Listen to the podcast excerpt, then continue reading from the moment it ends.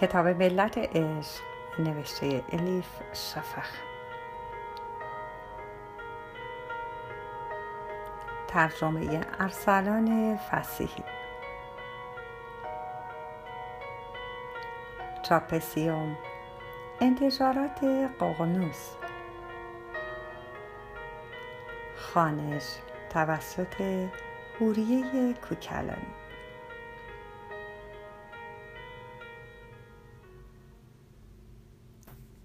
سلیمان مست قونیه، ذی‌الحجه 643. چیزهایی را که امشب شاهدش بودم غیر ممکن است فراموش کنم، به خصوص اتفاقاتی را که بعد از آیین سما افتاد. مراسم که تمام شد که خسرو از جایش بلند شد و با حالتی مغرورانه، انگار که از دماغ فیل افتاده باشد، نگاهی به اطرافش انداخت. بعد با آن ادا و اطوار خاص حاکمانی که به نیروی خود واقفند و عادت دارند همیشه بادمجان دور قابچین ها اطرافشان بپلکند، نزدیک میدان آمد و گفت: به همگیتان تبریک میگویم.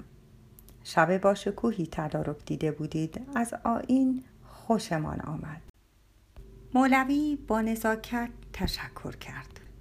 دیگر درویش ها هم تشکر کردند.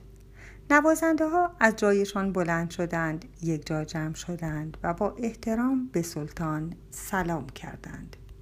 صورت کیخسرو از شادی برق می‌زد. به یکی از محافظهایش اشاره کرد.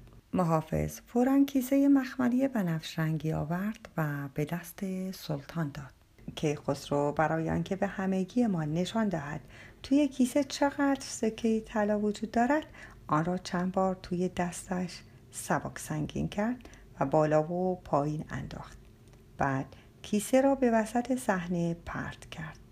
تماشاچی‌ها به نشانه تایید و سپاسگزاری برایش کف زدند. سلطان چقدر بخشنده است! که خسرو راضی از کاری که کرده بود و با حالتی از خود مطمئن پشتش را به میدان کرد و با همراهانش به طرف در خروجی به راه افتاد. اما هنوز چند قدم بیشتر نرفته بود که کیسه‌ای که کمی قبل روی صحنه پرت کرده بود، در هوا پرواز کنان آمد و جلوی پایش روی زمین افتاد.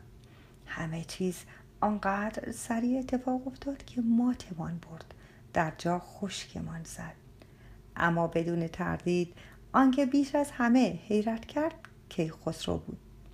این حرکت آنقدر عمدی بود و چنان آشکار و عیان انجام شده بود که امکان نداشت بخشیده شود. کیخسرو از بالای شانه‌اش با چشمانی که ناباوری از آن می‌بارید پشت سرش را نگاه کرد. به نظر می‌رسید می‌خواهد بفهمد چه کسی بود که کیسه را به طرفش پرت کرده. البته که شمس بود. اگر ممکن بود کس دیگری باشد. ای درویش دیوانه! فوری همه سرها به طرف او برگشت. درست وسط میدان، دستها به کمر، سیخ ایستاده بود.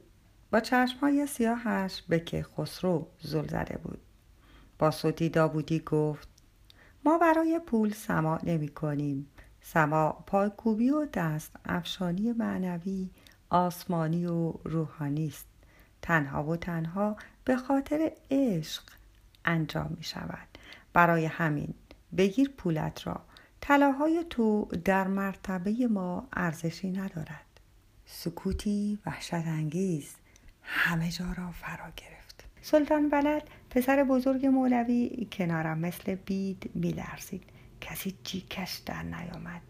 توی این هیس و بیس انگار همین را کم داشتیم که باران هم بگیرد.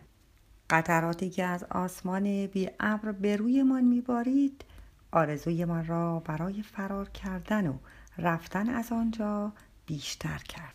که خسرو خشمگین از اینکه نتوانسته جواب شمس را بدهد، رو به افرادش کرد و فریاد زد: یالا برویم! سلطان با اعصابی به هم ریخته به طرف در خروجی به راه افتاد. با چکمه‌های سنگینش کیسه طلا را از روی زمین افتاده بود لگد کرد و رد شد. محافظان بیشمارش فوری پشت سرش حرکت کردند. آنها دلشان نمی آمد کیسه را لگد کنند. از رویش می پریدند و می رفتند. همین که خسرو و افرادش از آنجا خارج شدند، قرولندها شروع شد. گفتند این یارو دیوانه است، برای من درد سر درست می کند. بعضی ها نقنق کنان گفتند این شمس فکر می کند چه کار است. دیگران در حمایت از آنها گفتند با چه جرأتی به سلطان توهین کرد. اگر که خسرو تصمیم بگیرد به خاطر این کار کل شهر را مجازات کند، آن وقت چه؟ بدجوری به شمس نگاه می کردند. شیخ یاسین و شاگردهایش هم در این میان آتش بیار معرکه شده بودند. همگی با حالتی مغرور و متظاهر بلند شدند و آشکارا اعلام کردند شمس را نمی بخشند. جالب توجه تر از همه اینکه در میان دسته‌ای که با عصبانیت آنجا را ترک کردند، 2 نفر از قدیمی ترین مریدهای مولوی و پسر خودش علاءالدین هم بودند.